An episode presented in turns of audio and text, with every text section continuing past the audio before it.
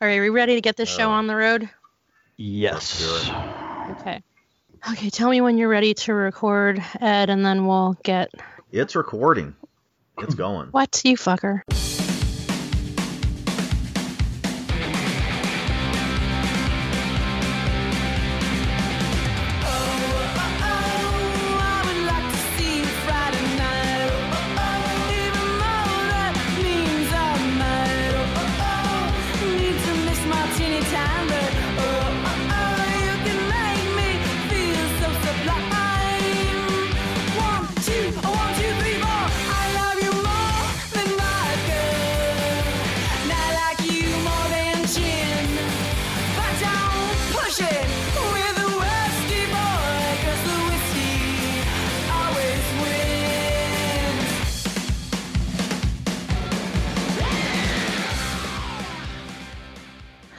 To another episode of Metal, Rock, and Whiskey. I'm Sailor, and sometimes I get riled up.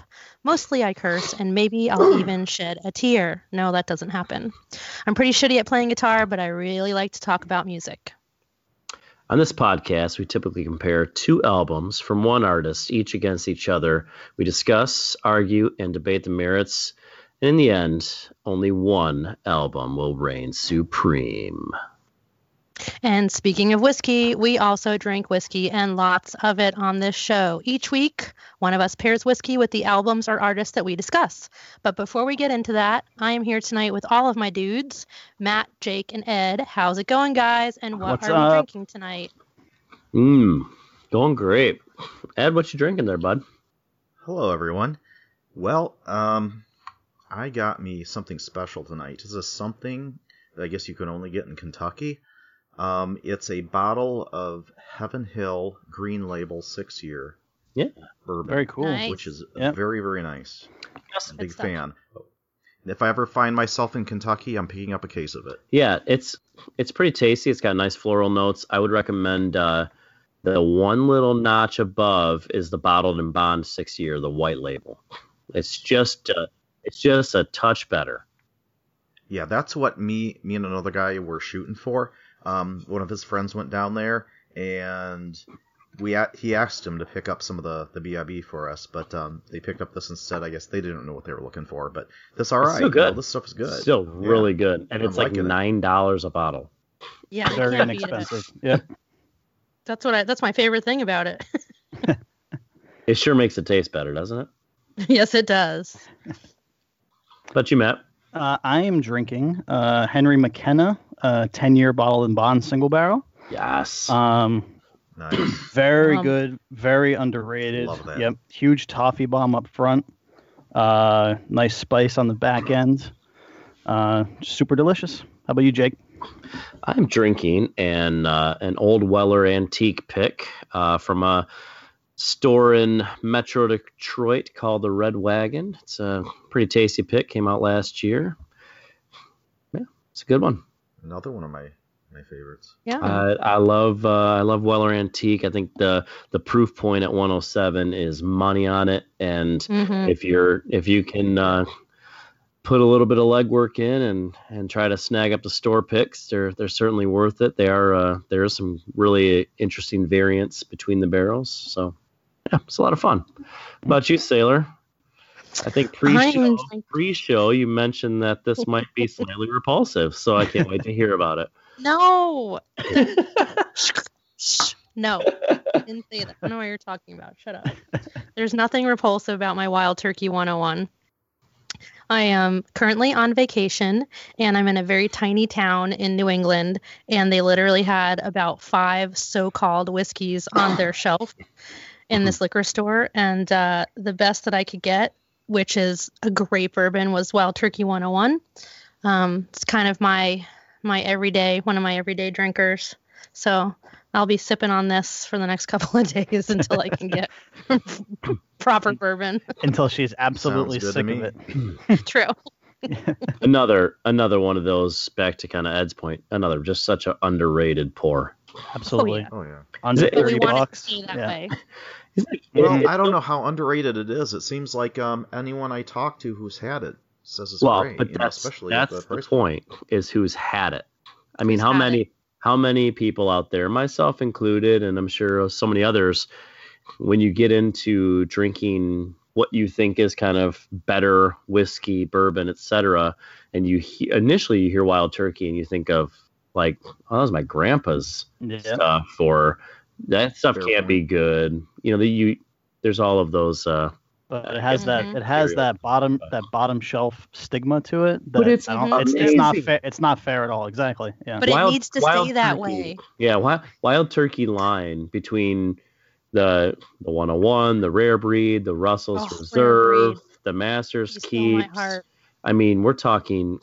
Uh, this has One of become become like my, my favorite line of whiskey out there, almost yeah. next to Four Roses, of course. Hell yeah. Oh, of course. but It's an- don't it's tell. Four Roses in there. We need to stop talking about it because I don't want the world to know about wild turkey. Sorry, Jimmy. But If you're I if want you're the an price to it's our little. where If it is. you're I want an the old school- availability to be there. yeah if you're an old school bourbon drinker, it's the bourbon for you. So Yes. Yeah. Indeed, indeed. Well, hey, guess what, guys? Today we have something special. We are talking about Aerosmith, and I have something special for you. Super special. This episode only. I actually have a guitar here that is oh. a limited special edition Aerosmith guitar, and I'm going to play you a little riff from it. oh wait, Oh snap! You ready? Go. Guitar Hero. Yes! I thrash. My you axe. were shredding it, Jake. This is Guitar Oh. Heroes Special Edition Aerosmith guitar. I, I just don't know what to say, Jake. You are one talented motherfucker. Damn, that's impressive. That toy should definitely stay in the attic. Oh, boom, boom, cha. Yeah. But- oh boy. Guitar Hero Aerosmith very important to introducing them to a younger audience. Yes, this Very is very true. true. Yeah. True, true, true. Mhm. Hey, shout out to uh, my friends at Harmonix for uh, that awesome freaking game. My uh, one of my good lady friends, Helen, helped to create that game. That's awesome. sweet. Well, before we get to the topic, we have the news with Sailor. We do have the news. All right, so did you guys hear that Radiohead is suing songstress Lana Del Rey over a track on her brand new album, Lust for Life? Um, the suit claims that Del Rey lifted parts of Radiohead's classic Creep to create her track Get Free, which closes out her fifth studio album. So, over the weekend, rumors began to spread, and finally, Del Rey tweeted that the rumors about this lawsuit were true and that she offered a percentage to the band, but they want 100% of the publishing from the song, and she's not agreeable to that. Well, folks, I took a minute to listen to it. Um, not a huge Lana Del Rey fan, like some of her stuff. I had not heard this song. Girlfriend needs to pay up toot sweet. I mean, it's a very lovely song, but she has no credibility if she continues to say that this song isn't ripped off. Just not cool. Not cool at all. So I'm looking forward to see how this turns out. I thought Lana Del Rey was just a city in Southern California. Mm, It's a person? mm. It is Yep. a person. Never heard Yep. of her. all you have you have to talk to all those kids, all the kiddies. It's what the cool kids are doing these days. Yeah, that and Guitar Hero. All right. So next up in the news, it seems that there is a clown-themed Iron Maiden tribute band. They are called Power Clown. That sounds terrifying because I am terrified by clowns. So the singer of the band was apparently arrested in Japan. Of course, they're big in Japan, those fucking weirdos, for drug smuggling. He was charged with attempting, get ready for this, attempting to bring in $7 million worth of a white powder substance into the country. Seven oh, million Oh, fucking dollars. Maybe drugs got more And you expensive know what? since I was a teenager In teenager. Japan, you don't mess around with that stuff. They No. don't mess around with that drug is a whole lot of gold bond Absolutely. medicated powder. Yes. Yep. Oh my God. That that is in fact yeah so the band released a statement that as well um weird doesn't really sum it up. You can read the full statement on loudwire.com. Uh, definitely, definitely give it a read. It is bizarro. oh God. I wonder Um, if Maiden in had anything news- to say about that. Well, wait, just just read the statements Okay, yeah. quite what they're saying, but they're saying something. Um, in other news, cool news, Danzig has announced a 30th anniversary tour. God damn, that makes me feel old.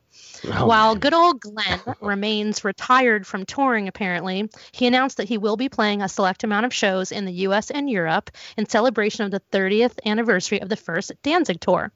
Now, let me tell you, dudes, I really feel like Danzig, the kitty cat lover, might outlive us all, strangely, but I will definitely try and catch one of these shows if I can. And that is your music news for the week. What's up next? Who's talking whiskey? Me. Well, we already know what I would drinking. love. I would love to hear about it. Would you now? So, what would you say goes well with Aerosmith? okay. So, the whiskey expression that I chose today to pair with Aerosmith is slow and low rock and rye. Oh, Now- nice. I- Interesting. I pushed it a little bit with this one, but it definitely evokes some sweet emotion. See what I did there? Boom. Mm. Mm. so this pup is in at 84 proof and is bottled and hails from Pennsylvania. So Robert Cooper, who crafted the Hochstadlers, Hochstadters, bleh, low and low rock and rye. Uh, I like the is a hash third- toddlers. It sounds like you can give it to kids. Yep. Yep. Hash brown toddler. Cooper is a third generation distiller. Um, his grandfather, Maurice, founded Cooper Brewery in the early 20th century, and his father, Sky, actually worked at the original distillery in Pennsylvania that created the original Rock and Rye. Um, their story is really cool. I definitely suggest you checking them out. Um, so, Rock and Rye was a, a medicinal remedy and also a cocktail, and still is a cocktail. Um, the best known recipe is Harry Craddock's from the 1930s Savoy cocktail book, which simply called for dosing whiskey with rock, candy, and lemon. so, slow and low rock and rye, like I said, comes from Pen- Pennsylvania. It's made in Philadelphia, which is the birthplace um, of rock and rye, of course. And it's inspired by the traditional recipes with a backbone of straight rye whiskeys varying in their ages. So the whiskey is macerated with orange peels before being infused with honey. In addition, uh, Cooper adds a hint of horehound to this elixir before each bottle is filled by hand. Whore. Whorehound. Child. That's what I call Shut my up. ex. That's what I call my ex girlfriend. Meh, anyway, um, so on the nose, I definitely got cough drops, that herbal medicinal scent, not in a bad way though. Um, the flavor is mellow and sweet. As you get into the middle notes, you'll definitely get the spice of the rye, and then you get citrus and fruit comes through with a bit of a dry finish. And then you get some bitter flavors um, that come through the end, and you're left with a rock candy like flavor to finish it all off. I like it. So, overall, it's an expression that brings flavor in waves, sweetness, smoothness, plenty of spicy kicks, just like the band of the hour, Aerosmith. Sounds delicious. Nice. Every time you said slow and low, I just wanted to say that is the tempo. Anybody else? Beastie Boys Damn it. fans? I should have done this. Crap. All right, you know what? I think it's time to drop a little knowledge on all of you. Uh-oh. Okay, wait. We've Who's got the reigning Time champ? for Who's the reigning Trivia. champ? Jack, the reigning champ. trivia. Um, I don't know, Jake. I'm the What do reigning think? champ. Sailor is the reigning champ. Wow. I mean, on an episode I, that I was a part of. Can you? In Anyway. in Jake's defense, that trivia was very difficult. Uh, But to your about I'm credit, very to your credit, to No. credit, you got no. the questions right. She won, she Yeah. won it. She won it fair and square, even though I was clearly too drunk to remember. Well, now is the chance for Jake and Matt to redeem themselves. All right, here we go. Yes. All right. Bring it, to go? bring it. Here we go. God. Okay. Now, Aerosmith got their first break in 1972 when they were signed to which record label? ding, Jake, Jake. Mm, Oh, Matt got Matt got no Matt got it first. Oh, Columbia. Damn, Damn it. I knew Columbia that. Records. There you I go. I had the answer, but Matt, Matt, I knew Matt got just uh, just ahead of me, Just a and hair. I'm, I'm just so honest. Like Fuck off. All right, here we go. Go to hell. Next question. what rap group did Aerosmith collaborate ding ding with ding ding in ding ding ding. I definitely ding. got that one. I'll give it That's to you. Sailor. Run, No. run, DMC. Run DMC. I said it Boom. first. Yeah, there you go. I did Man, I in think I'm first. making these too easy. That's not fair. time, time to. Hopefully, this one will be a little more challenging. All right. The 1975 release of Toys in the Attic scored Aerosmith their first top 40 single. What was the name of the song? Ding ding ding ding. Ding. Ooh, Matt? I don't know. Ding ding. I know. Are you not I hearing heard me? no, I'm I totally definitely- digging in first. that was a sailor. All right. All right, Sailor. I will go ahead. Sweet emotion. There you go. Oh, we got ones across the board. All right, here we go. This up and coming actress, known at the time as the Aerosmith chick, appeared Ding ding ding in ding ding. three Jake, music Jake, videos. Jake. Oh, Jake, Could you let him finish the question? You got it. I'll finish the question. She appeared in three music videos from their 1992 album Get a Grip. ding ding ding ding ding. Crazy. Anyway. Hey, that was that was uh, that video came out at a very impressionable time in my life. Oh, I bet it did. Right, right around like what So was did that? you like watch that video many times? 93-ish, I'm saying. 93, yeah. Was your sock drawer Yeah. empty all the time? No, my carpet was super spiky. Ew. Fuck. Oh, God. Oh, can you cut You that went, one out? you went All right. there. You went there, not me. Next question. Gross. Which would've been a good song begins with the lyrics, Wake up, kid, it's half past youth. Ain't nothing really changing but the date. Fuck. Oh, um, it's on Guitar Hero. Oh, I'm blanking. No. Shit. Oh. Wow, I actually stumped you guys a little. Can you give an album, or would that give it away? Um, Or I- a- or a year. If no one has an idea, I will give the album. The album would be Get a Grip. What was the lyric again? Wake up, kid, it's half past youth. Ain't nothing really changing but the date. Ding, Oh, ding, fuck. ding. I feel like I know this. Okay, Matt. Uh, is that Eat the Rich? yes, yeah. it is. Alright. Very good. Damn. Which that one's Good job. that that song kind of got tucked right between two hits on that album. That was a decent album. I like that one. That's my favorite song on That was that an album. awesome song. Wasn't that wasn't that right between like uh um what there was like two songs that, that was tucked right between. I think that's both- the I think that's the opening track actually. Is it? I think. Yeah, it was. Um, there was that was actually was the intro. There was like on the album they actually say intro, and it was like a few lines that led right into Eat the Rich, and then it was Get a Grip after that. Oh yeah, you know what I was thinking of? Uh, I was thinking of "Gotta Love It," which fell right between "Crying" and "Crazy." There you go. All right, what 1998 film starred Steven Tyler's daughter Liv Tyler Ding, ding, ding, ding, ding. and featured their song "I Don't Want to Miss a Thing"? Ding ding ding. All right, That Jake. stupid, stupid movie. So Armageddon. Dumb. That stupid, So stupid dumb. song. Yep. Stupid song. Stupid Boom. song, stupid movie. right. Horrible song. Stupid everything. So Jake pulls Jake into the the lead point. again. Blows. Aerosmith appeared in the 1973 Beatles film, Sgt. Pepper's Lonely Hearts Club Band, and covered one of the Beatles songs which would turn out to be the band's last top 40 hit for nearly 10 years. Ding, ding, ding. What was the name of the song? Matt, Come together. there you Good go. ones. Damn. I was gonna say, Ed, if you ever go like late '90s, early 2000s movie trivia, I was in high school working at a video store at that time. I will crush. Yeah, well, you're exempt then. You just Well, you it. did get the Armageddon um, question, so there you go. I guess you proved that. All right. Aerosmith used outside songwriters for some of the lyrics on the album Permanent Vacation. Steven Tyler, who wrote the song Ragdoll, was supposedly furious because one of the writers, Holly Knight, received songwriting credit simply for changing one word in the name of the song. What was the original name of the song as penned by Steven Tyler? Ding, ding, ding, ding, ding. Ding, ding. Matt.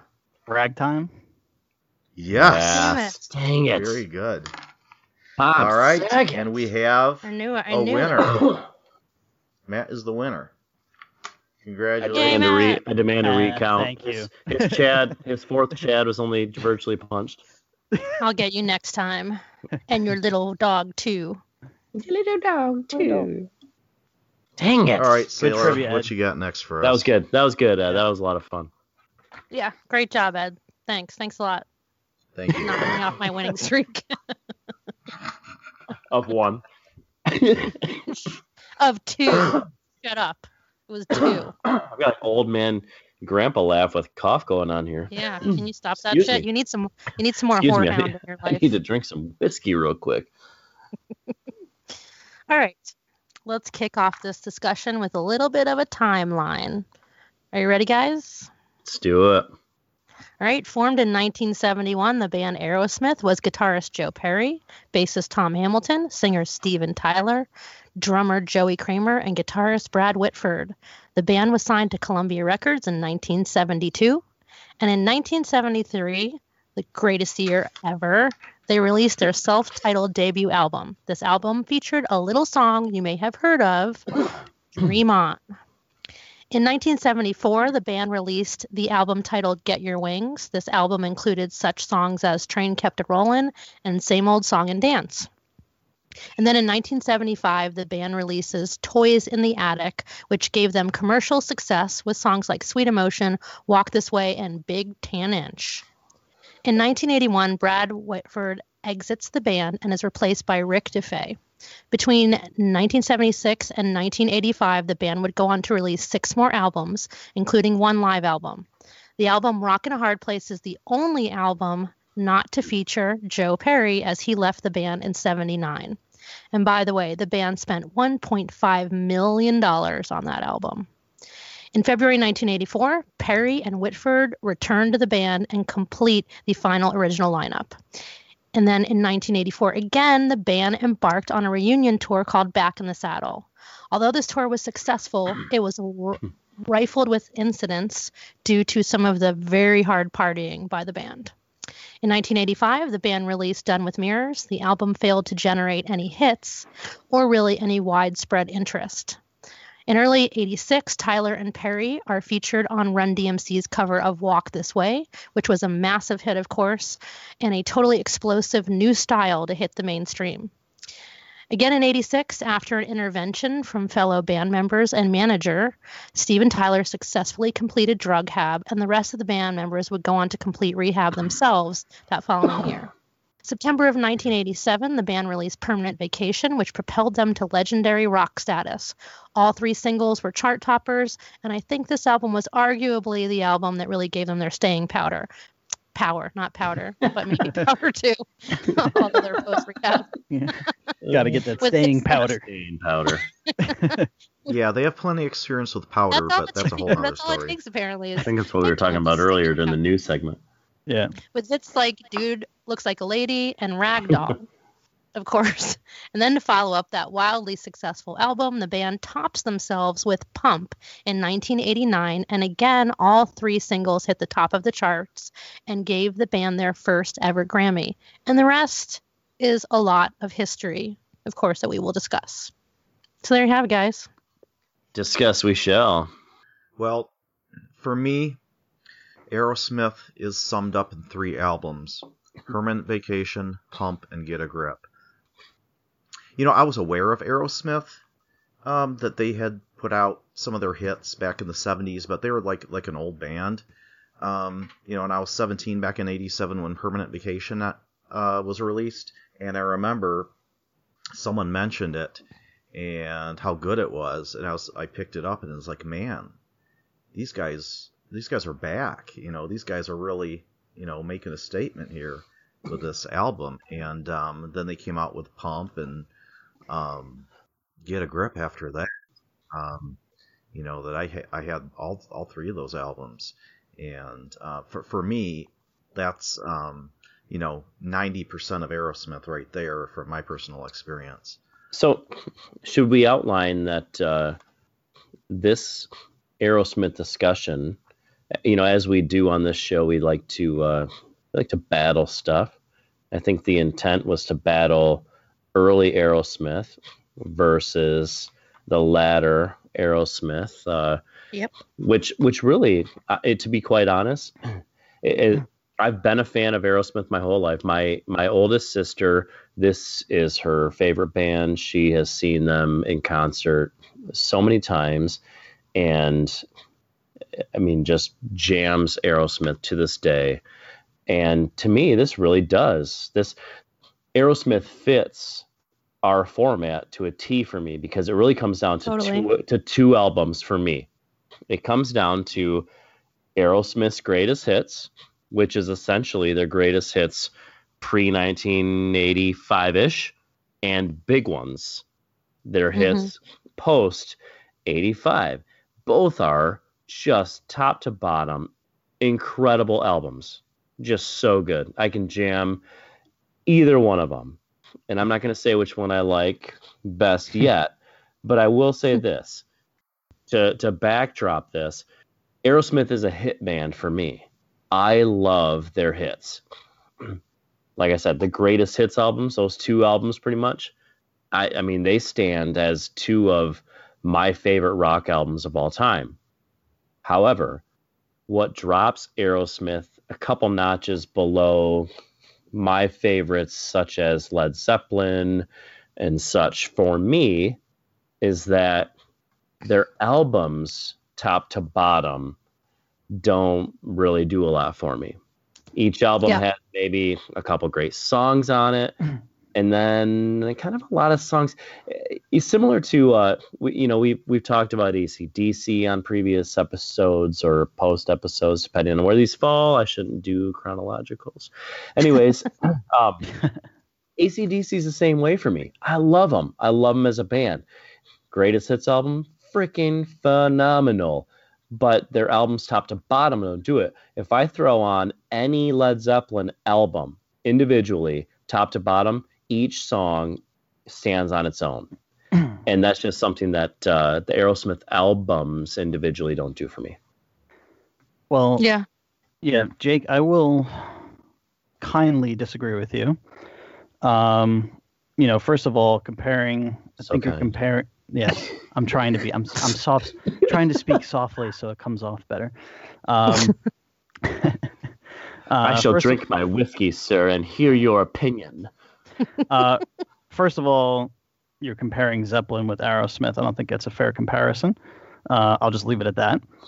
I'm just saying. I'm just saying where where the highest bar is, Mhm. and I'm saying Aerosmith is in the realm of the upper third-ish for me. So, but I'm just saying that highest bar to me is Led Zeppelin. So where do they rank up to the highest bar?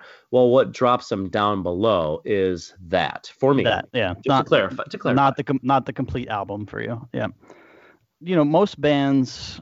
I I would say one thing in general, just about Aerosmith. Most bands are lucky, obviously, if they get to the top. Uh, if they're on top, top of the rock world at least once in their career, uh, even for five minutes. Um, this band holds the ex- distinction of being on top of the rock world twice in their career. I mean, really, for a full decade in the 70s, basically, Yeah. uh, and then True. again from 87 to say 98 um, they were on top of the world i mean they had their top their only number one hit a quarter century into their career uh, not a lot maybe nobody can say that uh, that being said uh, i will say for me in contrary to what jake was saying toys in the attic and rocks for me from top to bottom um, that is it for me those two albums are my favorite aerosmith albums uh, I can listen to them day and night. The hits, the the quote unquote filler stuff, both of those albums. Maybe rocks a little bit more. Uh, Back in the Saddle, Last Child, two of my favorite Aerosmith songs by far. Uh, I they lost me a little bit. I can understand the impact that the newer stuff had, being like post rehab, permanent vacation, pump, great album, uh, get a grip. But to me, the bringing in the outside songwriters is a little bit of a sellout to me. Um, you know, I know that they had, you know, around Draw the Line Night in the Ruts in the late 70s, they had issues actually sitting down and putting together new music. Uh, there's uh, a famous photo out there of Joe Perry and Steven Tyler sitting next to each other around the draw the line sessions, and they're trying to put new music together. And that photo was actually snapped while they're trying. They're just in a haze. They're in a drug haze trying to figure out lyrics to these songs.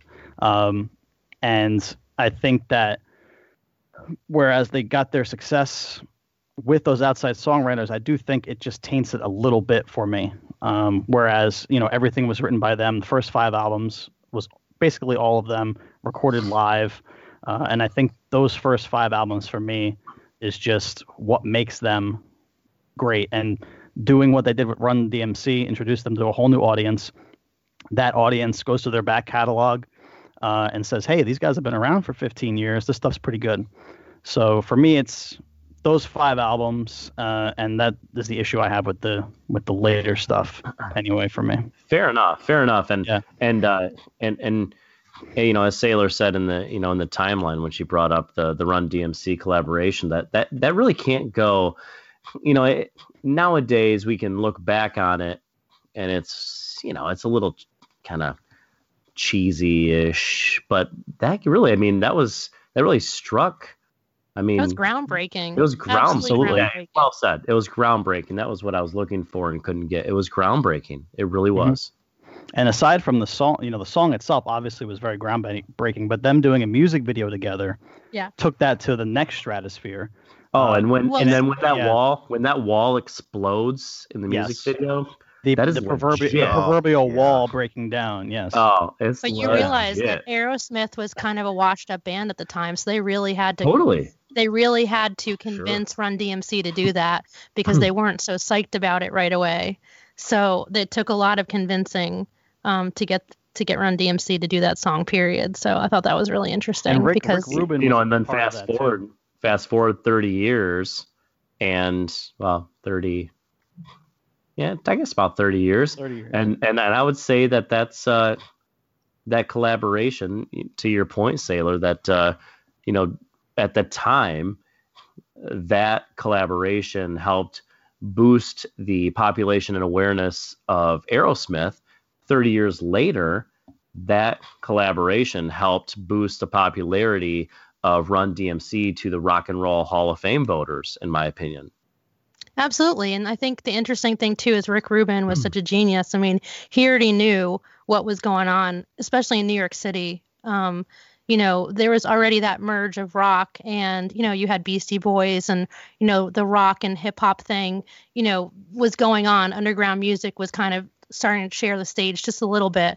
And he saw that, you know, I think as a as a light in the darkness.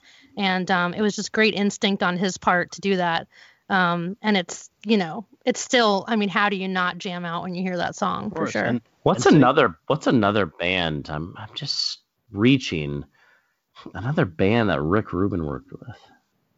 are you kidding oh, Just yeah. trying to. Just, I feel like I have a memory somewhere, really foggy who memory could that be? Yeah, like in the late of a discussion 2000s. of a discussion yeah. we had oh, about God. Rick Rubin working with a anyway let's go back to aerosmith.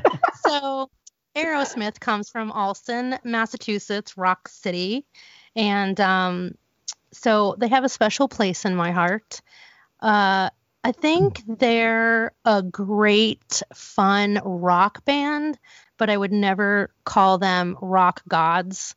Um, i think that well they're part of american rock culture you know and rightly so. For me i'm okay with them up until i mean even right after permanent vacation i would say that's probably my last aerosmith album that i purchased. You know there were some songs off of following albums that i liked okay but that was really the last album that got my attention that i cared about. Um, after get a grip i'm completely out out of the loop don't care anything i've heard i was like i don't know whatever.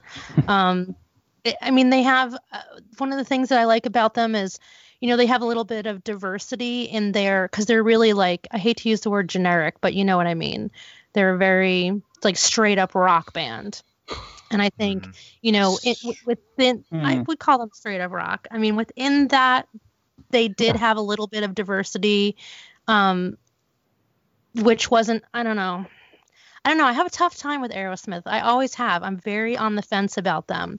I'm not super in love with them. I don't hate them. Um, you know, I've definitely bought several of their records when I was younger. Um, I'll listen to them, you know, if it comes on the radio, if I'm listening to the radio. Do I put Aerosmith on my Spotify? No, no, definitely not. To me, it's radio music. Yeah, I think you and, and Jake and I are kind of in the same boat when it comes to that. We're more like a fan of the hits. We think Aerosmith, we can appreciate Aerosmith as a band, um, but I wouldn't put them in my top 10. Right. But the, the songs that they have that I like, I really like. Yes. Yeah, I would agree Yeah, with to, that. To me, Definitely. to me, to me, if you take, if you essentially take those, the the two greatest hits albums that I mentioned, greatest, literally greatest hits, and big ones, then those two albums, top to bottom, their collection of hits, puts them in rarefied air with me. It puts it puts them from rock bands, strictly rock bands. I mean, just that genre of rock. It puts them in my maybe pretty close to top five. I dig it. I, I love I love Aerosmith's hits. I can jam Sweet Emotion, Dream On, Back in the Saddle. Like especially the older stuff to me is Mhm. man, it's just great. I love it. It's just got such good vibe to it. it you know, I, I could uh it kind of it fits in a in a playlist to me if I throw in some like older uh ZZ Top and some Aerosmith and just drive. Like it's just great. It's just great to throw on the radio in the truck and just just roll.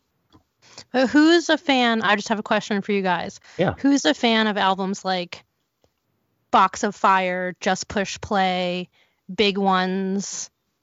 Well, big ones. I mean, for me, anything that they did after when they re-signed with Columbia, I think it was 96, 97. For me, anything after that is just 20 years of not even worth doing anything. Yeah. Yeah, I mean, because I mean, everything Yeah. before Nine Lives is okay for me. Anything Mhm. after that, that's the Their two cutoff for me. thousands, like their two thousands stuff when they started re- releasing like Jaded and Yeah, just push play. Yeah, and all that yeah. kind of shit. Like to me, that's well, it, that's exact. That's kind of exactly. What I don't it is think for I me. could even. I can could even think of off the top of my head one post Get a Grip song that they've put out. I mean, even Get a Grip to me was like compared to their other albums. I'm like, really? This is like living on the edge and crying. Ugh. But yeah, I but if you don't have Living on the Oh, Edge, no, I like those. if you don't have Living on the Edge, then you don't have Weird Al's Living in the Fridge, which is a total jam. Touche. What? Fair. Fair point. Fair point. Yeah, I just I don't even think. I mean, I, that's definitely the la. I don't know. I don't. e- I'm not even into that one. Yeah, I, I can't- Our thought that- first Metal Rock Whiskey Weird Al reference. I was gonna say I can't wait for Yes! a Al episode. yes. Oh my god. Living in Yes. the fridge. That's hilarious. So, I think it sounds like we're mostly in agreement. Is that fucking happening? Wow. well, Like, is this the thing? It sounds really boring. What the fuck, Jake? It's your fault. Come on. Disagree with something. well, we went off. We went off format. This Is the problem. Did we we? allowed we allowed ourselves to just discuss Aerosmith as a whole, as opposed to discussing early albums and then peeing and then talking about later albums. but would- nothing would have changed. Well, like I said, to me, it, I mean, their entire uh, their entire portfolio really comes down to two albums for me, and it, and it really breaks down early and and later, and and it's a tough battle because they are. But wait, what's the album? some- They, What um, later album is it that big you like so much? The the greatest hits, big ones. Really? So let me list let me list it off. I've Really? I've got it. Uh, Interesting fact about that first greatest hits album: it is their best-selling album of all the time. Aerosmith's greatest hits. The first one in 1980. Yeah. It's that's such a freaking amazing Yeah. album. So real Oh, quick, yeah. So discography right here. So the first greatest hits: Dream On, Same Yeah. old song and dance, sweet emotion, walk this way, last child, back in the saddle, draw the line, kings and queens come together, remember walking in the sand. A- amazing. I mean, you can put that album on at any time and just jam. Big ones, Walk on Water, Love in an Elevator, Ragdoll, What It Takes, Dude Looks Like a Lady, Janie's Got a Gun, Crying, Amazing, Gimmick, gimmick, Blind gimmick, Man, gimmicky, Deuces Are gimmicky, Wild, The Other gimmicky, Side, Crazy, Eat the Rich, Angel, Living on the. Edge. Yeah, but you don't have. I mean, late late '80s and '90s music. I mean, these are huge, huge hits on this That album. doesn't mean it's good. You- But but yeah, you know what? What is good? I mean, good is is really relative to the person because I I mean, there's so many of these songs that are so relevant to my upbringing. I can I mean, there's so many memories that I can just immediately I put on this album and it triggers memories through the 90s that are just all, Well, yeah, I mean, Burt like I said, Bacharach like does I that said. for me. Doesn't mean I like it. well, that's because And- you like Austin Powers, the second one. and those three ballads from Get a Grip, you have to give a lot more credit to Alicia Silverstone than you actually have to to the band because those songs, when they were released as singles, they were really criticized by the by the Rolling Yep. Stones and the critics. But as soon as those videos hit, they became huge hits. Damn right. Well, See, contr- that's and, why and, gimmick, and gimmick. Controversially, controversially, having h- Steven Tyler's own daughter in one of those videos too. Yes. Who he had just recently met, by the way. Yeah, that's one sexy elf. Oh my god. Oh my god.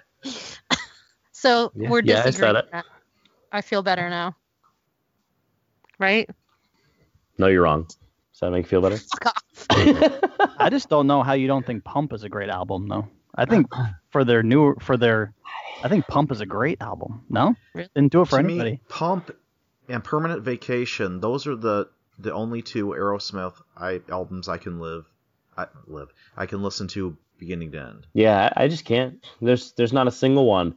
I went back through, uh, back through. Yeah. ev- I listened to every single album, front to back, before we did this episode, and there wasn't one that I was like, oh man, this is was back just a great album. You know, we've talked about other bands where, you know, Metal. There's Metallica albums where front to back, it's just incredible. Fuck there's, yeah. There's uh, there's so many other great And albums out there. too. I'm not going to bring up some of them at this point because Sailor will yell at me. But I there's will, other albums out there that are just, I mean, Long Lost is the day of the great album, especially Yeah. in today's society when yeah. everything is buy a single, Yep. play a single. I mean, I, I have Spotify open on my phone Yep, right now. shuffle so it I'm, up. I'm I'm as guilty as anybody, except the Yeah. fact that I do also collect vinyl records. I want great albums, and there's there's so few in in the lexicon of Aerosmith to me. I agree. I mean, talking speaking of Pump, I mean, the only two, and I uh, saying good songs. I don't even know if they're. I would call them good songs. It's because they were popular. Love in an Elevator and Janie's Got a Gun. Okay, Janie's Got a Gun. I kind of think is an okay song, but they're not. e- It's not really great songs on that album. I can't. I'm not feeling it Dude, with those Pump. first the first two songs on that album for me just sell me completely on that album. Got a little nice little So- bass pop on it. No fans of uh, what it takes here. Young Lust and F I N E Fine, man. is a good song. Those two songs are awesome. Any fine. Yeah. Uh, uh. That's a, that's a that's a sexy album. I like that album. Oh, it's a sexy album, Mr. sexy album. LaRusso. Yeah. La la. Yeah, it's got a picture of a couple of uh, mating Yeah. trucks on the. I mean, uh, it's got like a truck and a gas pump on it. It just gets my juices flowing. that gets you going. That gets your engine running. Hot Ah, rod my man. engine running. I see what you did there. Good job. Thank you. Oh, I have to say that I took a permanent vacation from Aerosmith after permanent vacation. Hey, I got all the jokes tonight. that's a great pun. So, um, I don't know. I think I think we're almost in agreement. Do we do we actually all love their early stuff the best? Yes. Right, Matt? Yeah, I think like like I said, for me, the first five albums are they're just a slice of rock history that Agreed. yeah, they're amazing. You know what? I I did make a big deal out of their later, uh, you know, you know the uh, late 80s, early 90s albums, but I kind of agree on your point. If you you name the hits from the 70s, um, quality wise, I think those should take it. Yeah. Their their hits are as good as anybody's, but their non-hits They're not are great. as bad as everybody's. You know, I didn't even realize that there, you know, until I was researching for this episode, that there was actually a, a period of time there when Steven Tyler wasn't even with the band in the middle there, and where he left Yeah. and came back. That's kind of bad. I mean, think about that. I don't know if he was like you know, when he was on Getting- drugs, I don't know if he was actually with the band. That's true. There's Yeah. actually there's a I I was watching oh I don't know what some behind the music video thing and he's talking about I don't remember it was an early it was early on an early album where he had put t- put together a song written all the lyrics is late because he's all fucked up and hungover and leaves the paper in the taxi and gets to the studio and he's like oh fuck I don't have any of the lyrics Oh, so he had to make up the lyrics like on the spot. And I'm just like, oh my god, are you kidding me? Like I would, I would, have we wouldn't have recorded if it was me. I would have killed. Oh. I would have killed him. fucking dead, dude. I'm not letting you make this shit up on the spot. But whatever it was, it worked. I wish I could remember the exact song. But Here's an, yeah, here's another interesting fact about Steven Tyler, though, as we and all the huge rock fans listening out there know, one of his trademarks is the scarf wrapped around the mic stand. Yep. So that, I yeah, was just back thinking about that. back What's in deal the in the mid to late, I guess, 70s, early 80s, um, he used to actually have little pouches sewed into the scarf wrapped around the mic stand because that's where he kept his drugs. Yes. I do. You know, I remember. Uh, I remember something about that. Yeah. so crafty and fashionable at the I same know. time. He's just a Renaissance man. A You're a crafty- Renaissance man, Steven It's Tyler. actually, You, it's actually kind of lame. craftsman. It's kind of lame because Jimi Hendrix was hardcore and used to just wrap his bandana with drugs around his head, and Steven Tyler would just wrap it around his mic stand. That's that's lame. All right. All right. That's Jimmy wins. like- Jimmy wins That's that that's one. light rock. That's light rock. actually, Jimmy doesn't win because he's fucking dead. That's true. So And actually, Steven Tyler literally like died on stage twice, and they he came back to life. It's like he's another person who should not be Oh, yeah. alive. Yes, I agree. And as a matter of fact, what I feel like I think he might be like Westworld robot. I was just gonna say that period of time where he wasn't in the band. I think he was getting reanimated. I think that's what was happening. Shit needs to be looked into, for sure. What's his face? What's his name? Who owns Tesla? We can What's rebuild him. We have the technology. Elon his head? Musk. Elon Musk was reanimating him. What's his face? What's his head? Elon Musk. That's Elon Musk would have been like Elon Musk in had. grade school. back possible. then. He's a fucking genius. This is, a, this is a thing. No, he wasn't in grade school when he was. No, we're talking about like in the t- 2000s, right, Matt? when he was gone. Uh, Oh, yeah, like okay. the mid to late 2000s. Yeah. Yeah. See, Yeah. this is plausible. When he was in rehab for doing painkillers. Elon Musk, if you're listening, please let me know. Um, I, I see that you're tweeting other people. You can just give me a shout out. Just yes, yes or no. Thumbs up, thumbs down emoticon, please. Thank you. hmm To prove my point. So, well, are we boring? Because we didn't argue? You know what? If we're not going to argue, then I'm just going to play more solos on my Aerosmith guitar. No, please don't. Oh, God. Yeah. Oh, my God. Oh, it's sick. It's so sick. I wish- now is when I wish we had video of just him. Someone take a photo, quick. So, in summation, Aerosmith is great, great rock band. Early shit, awesome. Later shit, not so much. Definitely legendary band, yes. Absolutely. absolutely. I will Absolutely. give them that. Mm. Definitely. Look, And- if I mean if if you have two amazing greatest hits albums, you're legit. I mean, if you have Right. one great greatest hits album, then you're legit. But having two and at, at two eras, like Matt said, I mean, they were they they did hit the they did hit the top of the charts in multiple eras, which puts them in rarefied air. Um, speaking of rarefied air, I also reading that they're they are credited as being the best-selling har American hard rock band. of all That is time. correct. So I'm just kind of curious about the classification of hard rock Wow. there. I don't know. Whatever. What's Is it hard rock or just rock that? band? It's hard rock. It's they said specifically. I don't call them hard rock. I wouldn't call them. Yeah, They're straight up rock and roll. yeah. To me, like Judas Priest is hard rock. Yeah. Like Aerosmith is classic rock. Classic rock, blues rock. Yeah.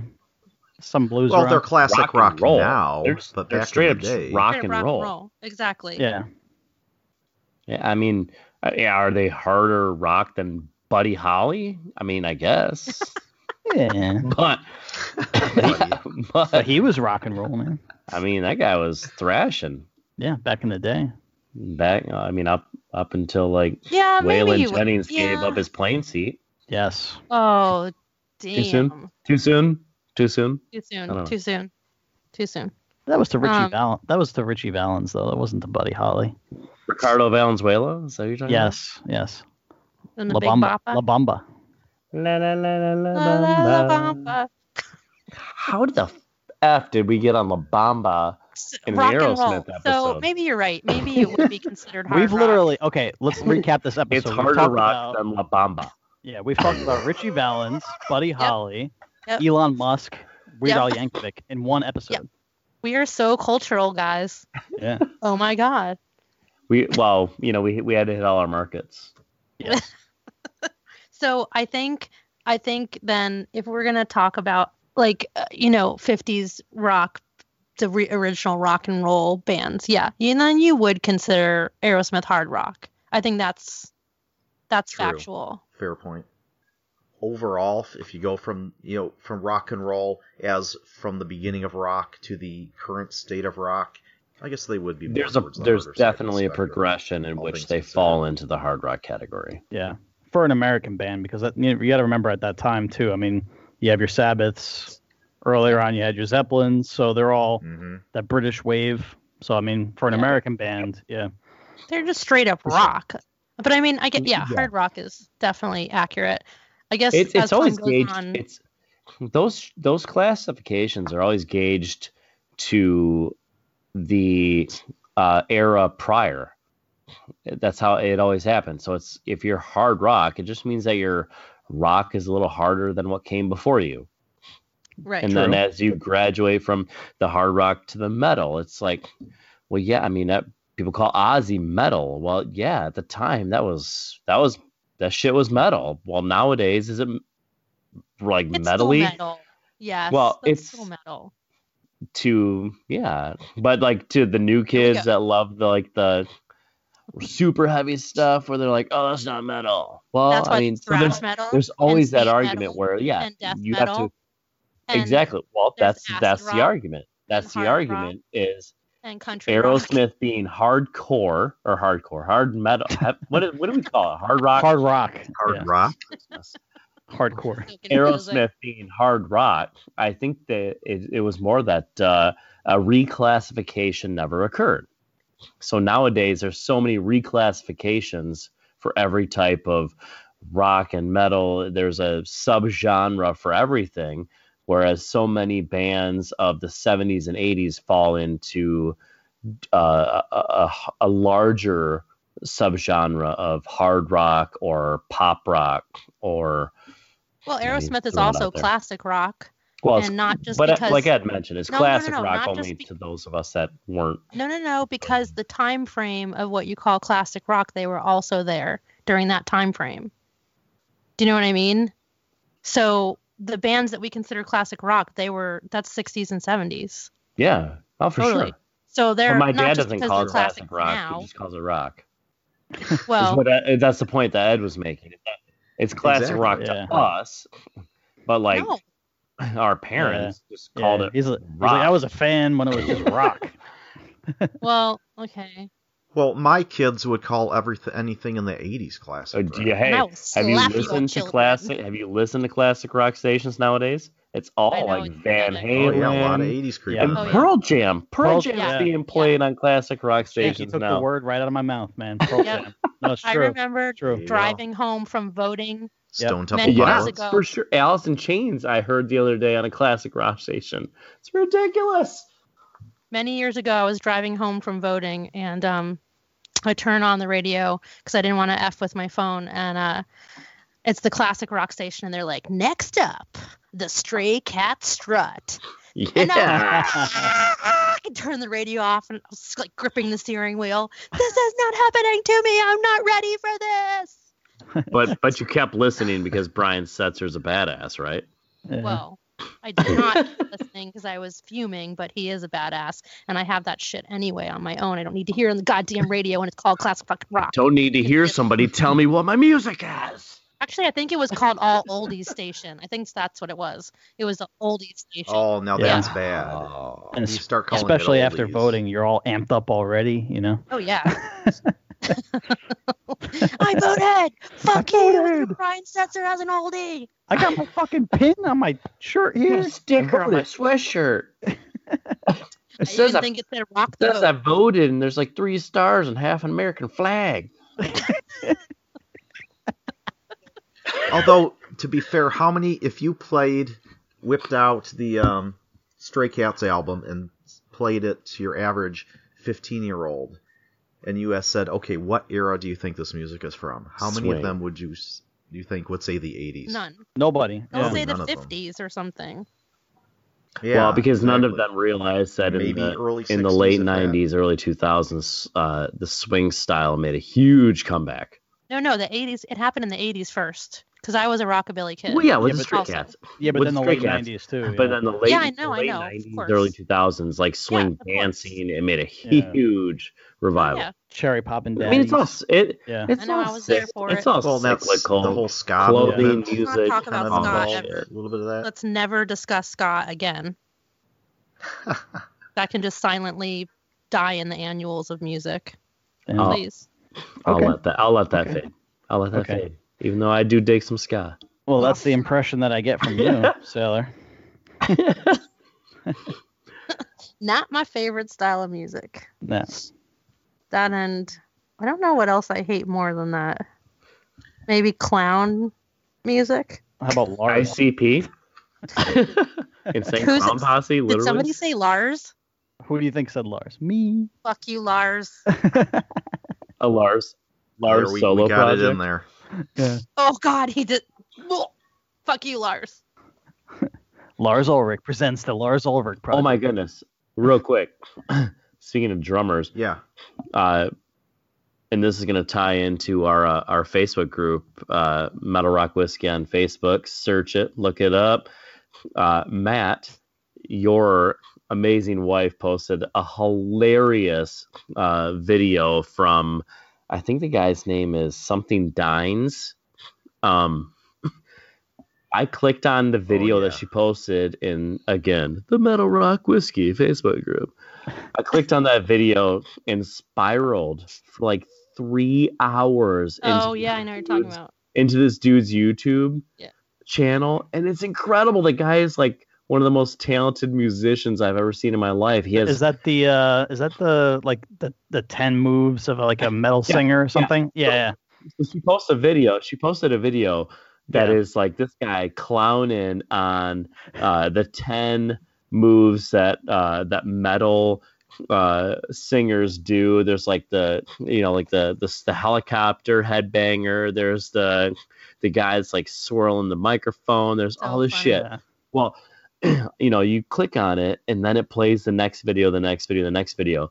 And this dude, like, there's videos of him kind of like clowning the Lars style of drumming, the bop, boop, bop, bop, and that he is just tearing it up. Check it, check it out. I wish I, I go just you know what, listener, Yeah. go to our Facebook group and look it up. His last name's Dines. I, I subscribe to his YouTube channel because he rocks. Love it. Yes, and a huge thank you to I'm gonna uh, have to go a, check that out. I didn't go past. a huge thank you to one. Mrs. Whis- Whiskey Obsessor for that video. Yes. Yes. Yes, indeed. Mrs. Whiskey Obsessor is Uh, hilarious. no, ser- legit Yes. though, Matt. Thank your wife because his page is awesome and I love Yes. it, and I would have never found it had she not posted that video. I So, agree. Check it out, guys. I mean, that's I you know love her what? feed. She cracks me up. in these in these groups, in these Facebook groups, be active. You know what? If you if you like something, if you, you want to talk about something, throw it up there. It gets uh gets shit going. cool. All right. Well, I was about to ask what everyone was into right now, but I think we know what Jake's into. You know what? I'll I'll segue from there. Uh, what I am into, one of my favorite podcasts is called The Podcast. I love the guys. They uh, they do talk about it is a uh, pretty much specifically whiskey and hilarity podcast. So um, that is something that I I have loved since they started. Um, Matt, what kind of stuff you've been listening to? Well, I am a little bit guilty because I know last week on last week's episode I said that I had downloaded all of our hosts' other podcasts, the Drinking Darlings, uh, and I have not listened to them yet. They're all still here. I'm going to binge. I'm going to binge listen to them. I promise. I will binge listen to them as soon as I have the time. Uh, as far as music goes, I do not know if there are any Breaking Benjamin fans out there. Um, I stumbled across. I'm not a huge fan. Not a huge fan. I stumbled across their new single called "Red Cold River." Hmm. It is much heavier than their other stuff. So Really? yes. So that. if- yeah, um, it throws you for a loop at the beginning of the song, but uh, overall, I think it is one of their better songs. So I would suggest going to check that single out right now. Uh, I believe the album has not been released yet. I believe it's being released a little bit later next month, maybe. I think. Uh, but go check that out. Red Cold River, Breaking Benjamin. You know And what I really Darlings. love? What I really love about what you said is uh, on the Drinking Darlings, I really love the uh, Friday social swig with our very own Sailor. Mm-hmm.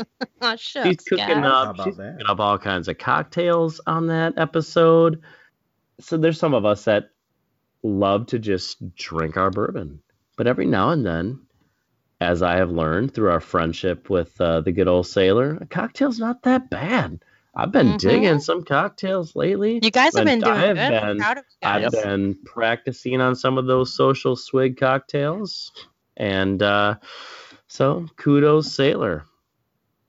And over Thank to you. Sailor. What are you uh, listening to?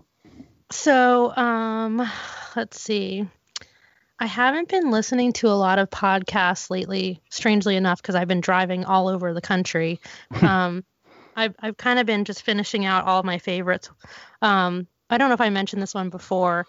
Uh, the, guy who used to do wine about it um, on Facebook um, has a new podcast called The Unhappy Hour. Matt Bellassai, Hmm. and he's freaking hilarious. It's just a complaining podcast. It's amazing. so that cracks me up. Um, musically, I've been going back to the basics, and definitely because of doing this podcast. Um, what I love about it is we all spend a lot of time researching you know the artist in question before we do this podcast. So i mean we're going to be freaking geniuses by after doing this for a year christ. Um but it like makes you like i listen to all the music and then i listen to you know sometimes you'll see interviews. I watch a lot of interviews with the bands and they'll talk about their influences or their favorite bands. And um, i started going back and listening to a lot of old soundgarden lately because when an artist that I really love and care about passes away, I literally can't listen to their music right away. Everybody else will be listening to it like crazy, and I can't. It's upsetting. So, um, God damn, Soundgarden was such a good band. So Mm. I've been totally binging on Soundgarden. So good. And, um, and also, I'm super late to the game on this one. Like, well, maybe not for us and our age group, but definitely for the kiddies. So I recently got turned on to Sia of all people. Do you guys know Wow. who she is? Yes. So Very I-. Wait, wait. Is of all people the band? No. Sia is the artist. Wait, what? S I'm I A. confused. S I A. Are you telling me goodbye right now? I'm just Oh, like so oh, like Sia. I'm just so confused. See you later, Jake. Such a, a dad joke. um, so she, I always complain that. I thought it was Kaya. it's Sia. I don't know. There might be a Kaya too, or Keisha, or Keisha, whatever the fuck. I don't know. Kesh. I, I know. I know. There's a Kesha with a dollar sign, See, and it's There you lame. go. This is a different lady, and she is a true artist. And I'm always super intrigued by people that are so committed to their artistry, and she is definitely one of them. Um, I had de- when I when I went into the rabbit hole of hers, it was because she has this one girl that has been in a ton of her videos and Mhm. dances in her live performances, and um, she's very very talented. Uh, and I am fascinated by people like she, Sia herself, stands still because she wears this giant wig that covers her whole entire face, and Mm. She just stands there for hour, like I don't know, hours for it's a long time, and I'm thinking, like, that's that wig must be so hot. Like, how is she breathing? you know, she's just standing still. Do her feet hurt? She has to be helped on and off stage. But she's so. I love when people are so committed to their art like that. So just mm-hmm. you know, shout out. And if you want to see the this the person that Sailor was talking about in those music videos, check out the music video for Chandelier. I know I'm losing a lot of my metalheads with this, but I don't probably- care because it's it's Chandelier? awesome. Yeah, it's called Ooh. Chandelier, and I'll it's check it all in one take. There's no editing, uh, and it's all the whole dance routine is just in one take. So, So, is that a song? it's a song. Yeah. Yeah. Yeah. Okay, 'cause I'm so confused nowadays that No, these Sia, Sia is the person. The song is Chandelier. Okay.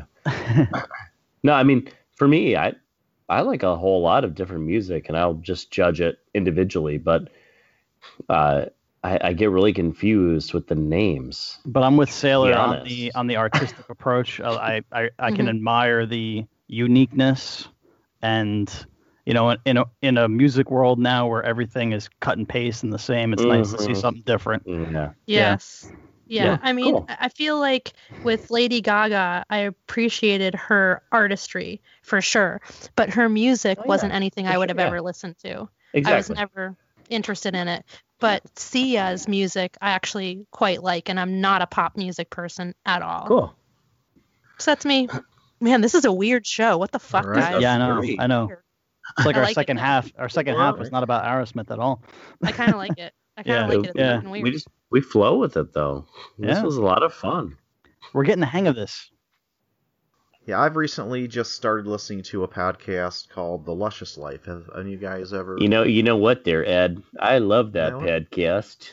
Uh, I really, I really Couple of, dig uh, on, uh, really dig on entertaining ladies. Delicious Life with Alicia and. Lisa there. Yay! we love them.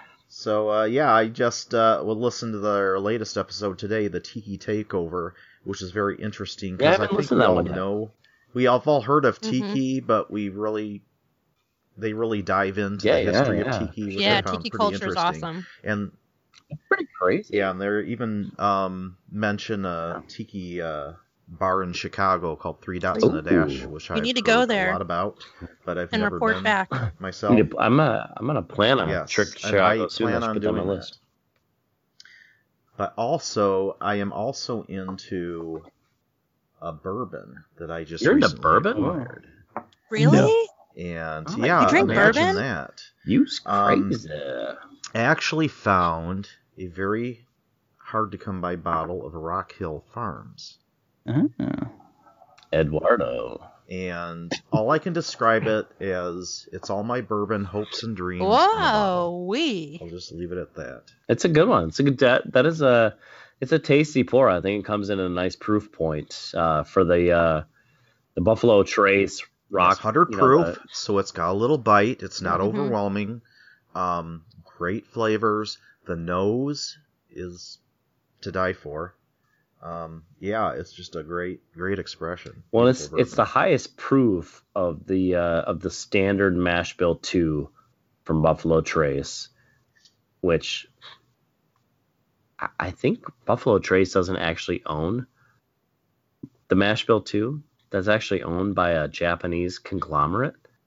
Just do some research on that. It's a really Sounds about interesting right. story. Hmm. Really interesting story. That's why none of the uh, BTAC collection comes from mash bill two, by the way. Um, but yeah, that Rock Hill Farms at 100 proof, right? So, it- Yes, exactly. It's a single. so you have the well. uh, the Hancocks at 88.9, the Elmer T. Lee at 90ish, and then Rock Hill Farms at 100 proof. It's good. What was that cork pop? Some, someone's think been I just studying. saw- Ooh, I just saw somebody bottle. swig straight from the bottle. Eh, who needs glassware? It's good. overrated. It's time for Betty Bye soon. There you go. All right. Well, I just want to give a big, a huge thanks to all of our listeners out there.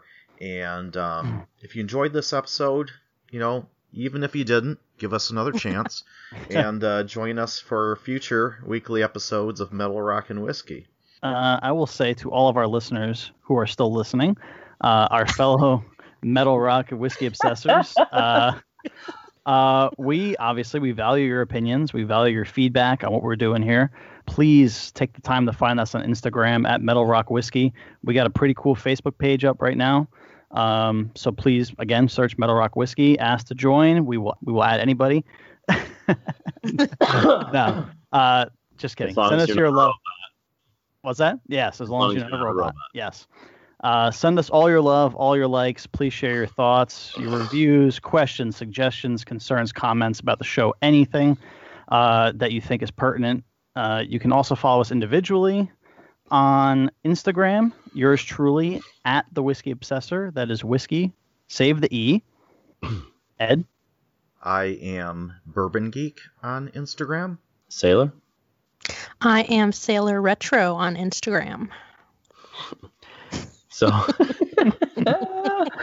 oh, this was a good episode. I really Mhm. like this. This was fun. We changed it up. We changed it up a little bit. We didn't. We didn't necessarily like battle.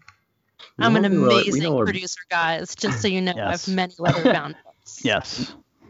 Uh, your office smells of English leather and I'm big and, in and old and old bound And I books. ate a whole wheel of cheese.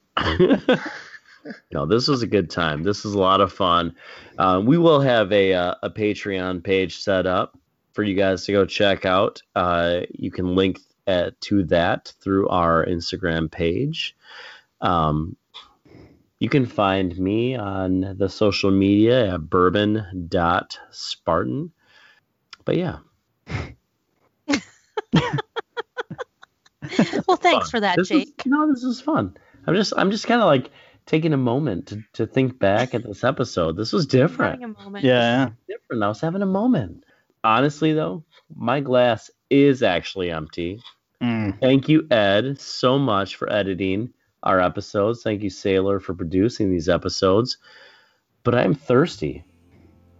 And we need to get the hell out of here. Tip your waitress. We're out. Oh, and fuck you, Lars.